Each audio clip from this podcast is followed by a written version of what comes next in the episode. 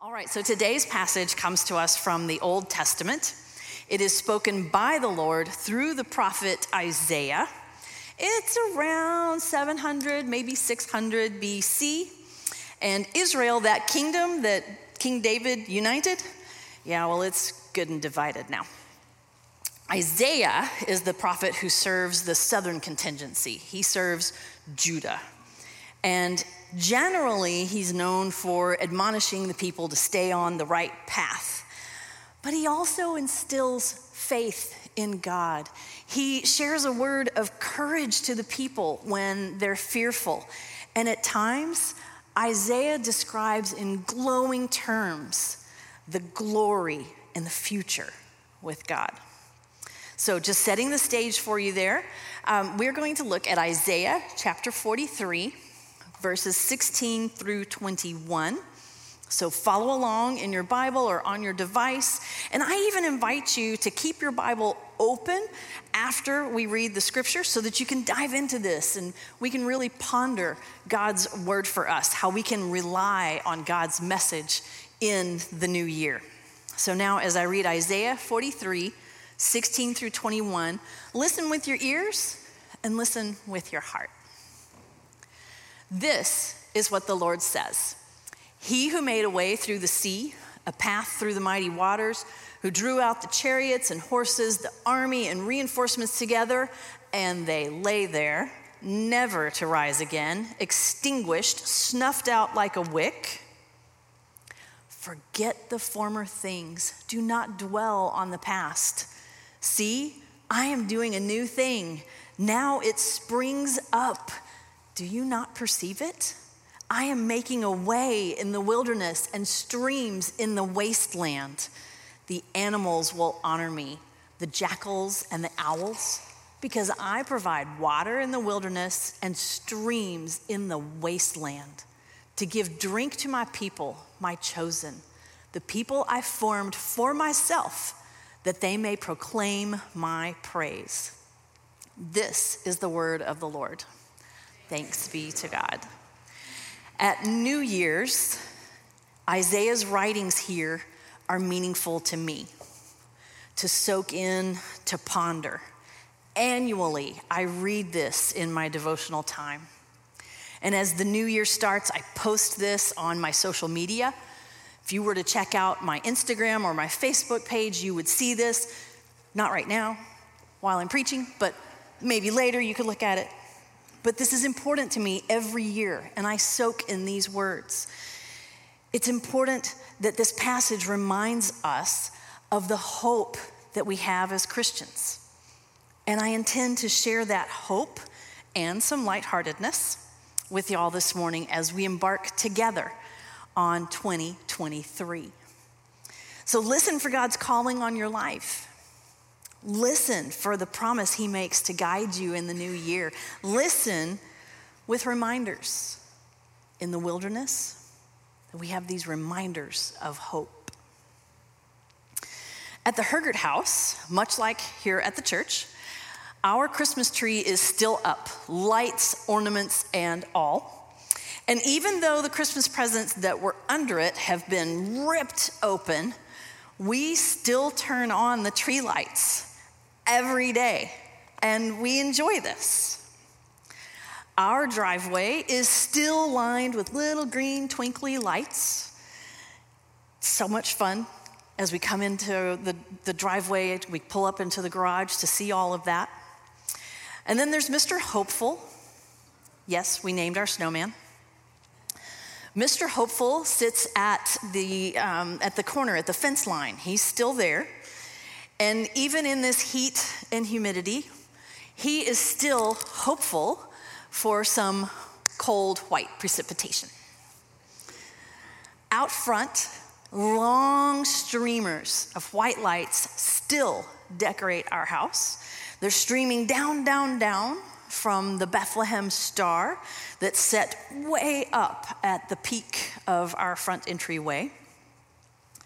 And on the ground in the front yard, our angel, adorned in all these bright white lights, is still heralding Christ's arrival out in the front yard to all of our friends and all of our neighbors.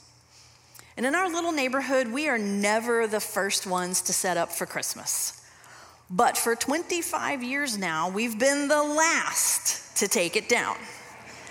And after a few letters from the Homeowners Association.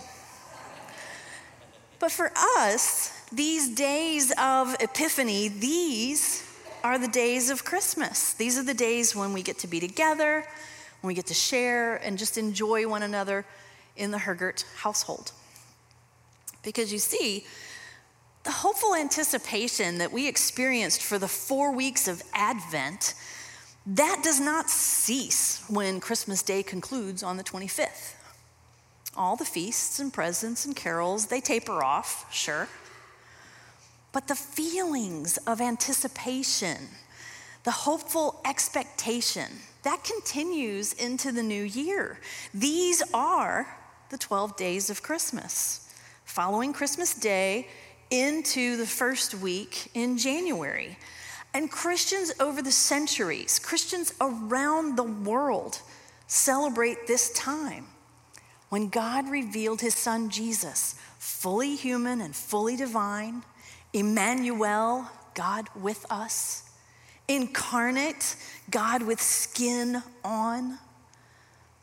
This is the time that Christians consider to celebrate our Lord, to discover what new things God is doing in the new year. However, the commercials, the ads, media, they will all tell you that this is the time that's best to catch the sales of the year. There's still things you need to have. For example, Target stores will tell you right now that you should give your home a fresh start with a new vacuum cleaner on sale. Maybe you didn't have a vacuum cleaner under your Christmas tree this year. Best Buy, they want you to know the top TV deals, and they want you to believe that you need one right now in order to watch the football games. And then there's the media outlets proclaiming that there are things you need to know in order to function in 2023, like the Wall Street Journal. They want you to know where home prices are headed next. And yet, our sovereign God has no need for catchy jingles and shocking news stories in order to convey the new thing that he's about to do. Nor does he require our buy in. He is telling us, just as he told his people back in Isaiah's time, in the verses right before today's passage, God says, I am the Lord. Another place he says, I am God. He says, I am your Redeemer. And he calls himself the Lord, your Holy One, the Creator of Israel, your King. God identifies himself to us over and over in Scripture, reminding us that he made us. We did not make ourselves. He redeems us. We cannot save ourselves. He is our King we are not reigning and ruling over him or anyone else or even ourselves. He is God, and we are not. Now, if we're willing to accept this, if we're willing to recognize his lordship over all, his sovereignty, majesty, splendor, then God has some amazing news for us in this passage. As our sovereign God, he says in verse 18, do not remember the former things or consider the things of old. Do not worry about the past. We know about Isaiah's former things, don't we? These are the things that he calls us not to remember. For example, globally, we might be saddened by the state of this world, or we might be saddened by the state of our nation. On a more personal level, we might live with disappointments, maybe in others or in ourselves. We might live with guilt, shame. And it's easy to fall into thinking, well, this is just how it's always going to be. But the Lord, the Lord has so much better in store for us. All these former things are not to be remembered, they are not to harass us or shame us. Satan loves to mess with that, doesn't he? Instead, as I read the verses 16 and 17, picture in your mind's eye the parting of the Red Sea as God reminds us of who He is. God says that He is the one who made a way through the sea, a path through the mighty waters. Remember, in Exodus, God parted the Red Sea in order for His chosen people to pass. And regarding the Egyptian forces, God goes on here to say that he's the one who drew out the chariots and horses, the army and reinforcements together, and they lay there, never to rise again, extinguished, snuffed out like a wick. And so it is with the former things in our lives. God says that they are no longer to be remembered, that they are to lay there, never to rise again, extinguished, snuffed out like a wick. By the power of our great God, those former things have no hold on you. They are not to oppress you. Instead, God is doing a new thing. He says it like this in verse 19 I am about to do a new thing. Now it springs forth. Do you not perceive it? I will make a way in the wilderness and rivers in the desert. This wilderness in Isaiah, this word is a desolate, dry region. Imagine a land so barren that not one single stem can break up through the rocks. No sheep could possibly graze on this land. Such an area is mentioned like this in the original Hebrew in the Old Testament only five times. It is such a barren wasteland. So, for rivers to spring forth here is incredible. It's remarkable. It might look something like this for rivers to come through such an arid and barren land that things could begin to grow. God says, kind of like this I'm going to lay a route, I'm going to make a way, not through the sea this time but through the wilderness that separates my people from the Israel I intended her to be. He will lay new roads for people in the desert. He will open pools of clean, fresh water for them to drink in the desert. And God tells us of his wonderful acts of deliverance. He reminds us of delivering his people out of Egypt out of slavery, out of bondage, way back in Exodus. And then he speaks through the prophet Isaiah to his people at that time, some 600 years before Christ, that Israel's redemption, Israel's restoration from exile was coming.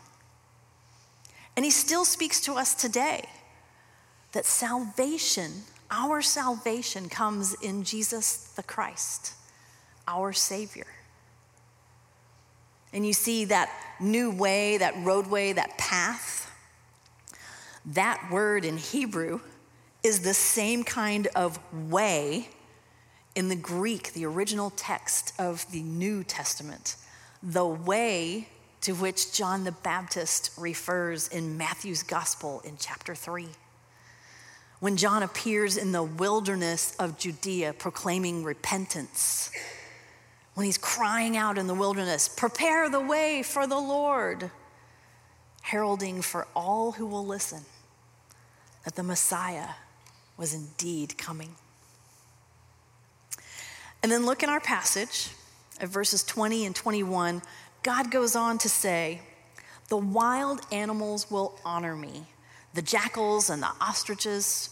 For I give water in the wilderness, rivers in the desert, to give drink to my chosen people, the people whom I formed for myself, so that they may declare my praise. The new thing that the Lord is doing is of such cosmic significance that even the most fearsome beasts of the desert will be subdued. They will honor God. Even the most brutish of beasts will cooperate. That is the remarkable nature of his work. Placing rivers in desert wasteland. That will preserve life and vitality out of a barren wilderness. God will do this for the people that he has formed for himself so that they may declare his praise. Just as God brought his people through the great exodus in Egypt, in Isaiah here, he will bring them through the desert, through Babylon, through that wilderness life of exile. And in our own lives, he will do a new thing, and God will bring each one of us through our own deserts, our own fears, disappointments, anxieties, failures. Each one of us through our own wilderness to find life and vitality. And those former things that might have threatened to run all over us, those former things that might seem to rule the day, to win out, Oh, no. No. God will use them. God will use them. Whatever may have been intended for harm, God intends for good, and in order to preserve countless lives with Him. He is doing a new thing in us. We are His image bearers, and He creates a new heart, a new spirit within us. He opens the eyes of our hearts. He transforms us so that we no longer conform to this world, and on and on in Scripture. And in response, we praise Him and worship Him. We point to the new thing that God is doing in our lives, that God is helping us to perceive. And in glorifying God, we serve as his witnesses to the whole world. And even though the people of Judah turned away from God, at times they ignored what the prophet Isaiah had to say in warnings. God still loved them. So he offered them encouragement that he was about to do a new thing, that he was going to make a way in the wilderness for them. And when God came to dwell among us here, incarnate in Jesus Christ, it was God's same steadfast love demonstrated all over again for his people. And this is the same love all the way back in Genesis when God initially created the world. He created us, He called us good, very good, in fact. And it is that same love that he made a covenant with a wayward people. He called them a nation, and he led them in a wilderness time. That same love held Jesus to the cross, bearing our sins, that we would have a way out of the wilderness to be with God forever. Listen, I will not challenge you to come up with some New Year's resolution that you might or might not keep, and it certainly won't save you. Instead, I invite you prayerfully ponder God's word for you. I ask you if you will perceive the new thing that God is about to do. Follow the Star of Bethlehem, follow the Christ child.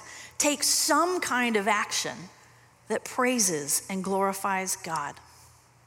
You know, maybe that is a spiritual practice. You could try one from our website. Maybe that's stepping out in faith for something that you sense God is calling you to do. Take a risk. trust Him with the results. Seek out the new way in the wilderness that God has in store for you and be hopeful. All right, well, it's February, no, it's March 1st in 2022. And uh, hopefully, I've been talking. He's going to take a nap and he'll be back. What's that? Oh, yeah, he said he'll be back in November. Oh, what? Yeah. Well, thank you. He said, hang in there, and he's looking forward to seeing us in November. Love you. Okay, I promise, all the other Christmas decorations were down before March 1st. But we do keep Mr. Hopeful up just in case through the winter season there might be a bit of white precipitation. So, yes, it was March 1st, after several HOA letters, um, that Mike took down Mr. Hopeful and he sent me this funny video. But just like Mike said, hang in there. Hang in there. The anticipation we felt during Advent does not have to end when Christmas Day concludes. All of that Advent season, we were anticipating the Christ child. Wonderful counselor, mighty God, everlasting Father, the Prince of Peace. Now let's hang in there and let's be full of anticipation. Be receptive to the wonderful thing that God is about to do through Christ in our lives. See, I am doing a new thing. Now it springs up. Do you not perceive it? I am making a way in the wilderness. Amen.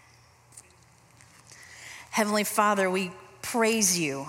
We thank you in advance for the new thing that you will do in and through each and every one of us by the power of the Holy Spirit in Jesus Christ our Lord. Amen.